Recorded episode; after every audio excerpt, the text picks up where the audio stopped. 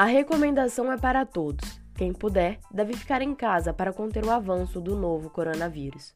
É uma forma de se proteger e proteger outras pessoas do contágio. Mas, para muitas mulheres, o ambiente doméstico oferece o oposto de segurança. E o confinamento na pandemia as deixa mais vulneráveis ainda. Eu sou Fernanda Lopes e hoje, eu e Maria Eduarda Mariano apresentaremos o Novo Normal, o podcast onde as mulheres têm voz. Hoje falaremos em como as mulheres são afetadas no contexto de crises, enfatizando principalmente a violência doméstica. Primeiramente, devemos conceituar o termo violência. Violência significa usar a agressividade de forma intencional e excessiva para ameaçar ou cometer algum ato que resulte em acidente, morte ou trauma psicológico. Dentre as formas de violência existentes está a física, que se refere a qualquer conduta que afete a integridade ou a saúde corporal, como por exemplo tapas, socos e estrangulamentos. A psicológica, que representa procedimentos que causam dano emocional, diminuição da autoestima ou que venha a degradar barra controlar suas ações, comportamentos, crenças e decisões. Temos também a sexual, que é basicamente uma ação que obriga uma pessoa a manter contato sexual, sendo ele físico ou verbal, ou a participar de outras relações sexuais com o uso da força, intimidação, coerção, chantagem ou qualquer outro mecanismo que anule ou limite a vontade pessoal.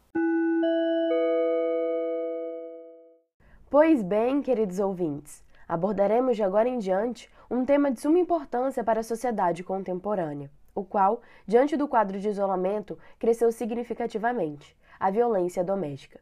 De acordo com o artigo 5 da Lei Maria da Penha, violência doméstica e familiar contra a mulher é qualquer ação ou omissão baseada no gênero que lhe cause morte, lesão, sofrimento físico, sexual ou psicológico e dano moral ou patrimonial. Oi, da polícia. Sim, polícia militar. Oi? Alô, pode falar.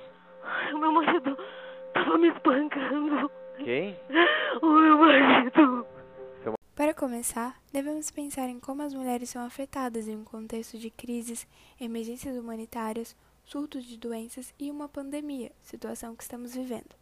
Basicamente, nessas condições, as mulheres com maior vulnerabilidade social podem ter uma situação mais agravada, devido ao machismo, racismo e outras formas correlatas de discriminação. O que nós observamos é que, nesse contexto, as mulheres que geralmente já possuem uma dupla jornada têm a carga de trabalho doméstica aumentada. Elas também estão mais propensas do que os homens a trabalhar em empregos precários e informais, enquanto carregam uma carga de maior cuidados não remunerados com os filhos, pais e avós, por exemplo.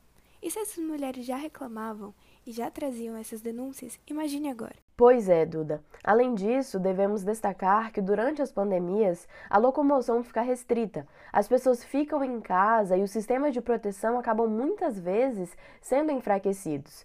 Logo, mulheres e meninas ficam mais expostas à violência.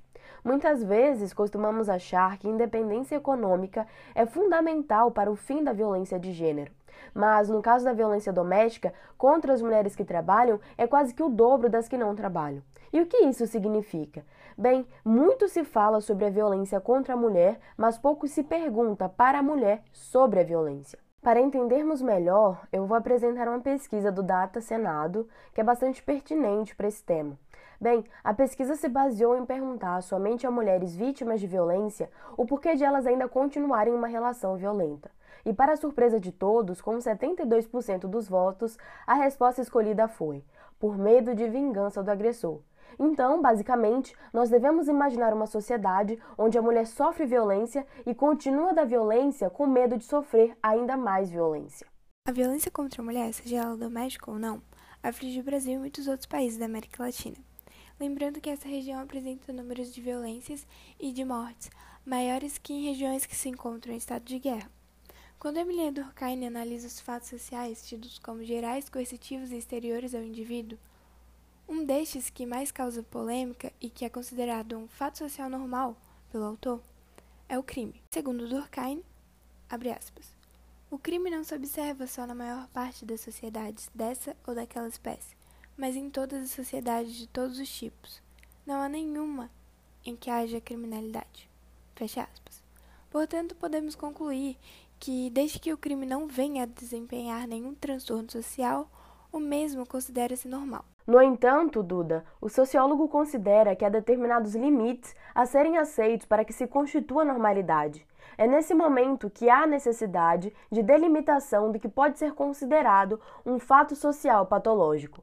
Pode sem dúvida acontecer que até o crime tome formas anormais. É o que acontece quando, por exemplo, atinge uma taxa exagerada. Efetivamente, não há dúvida de que esse excesso é mórbido. O que é normal é simplesmente que exista uma criminalidade, contanto que atinja e não ultrapasse para cada tipo social.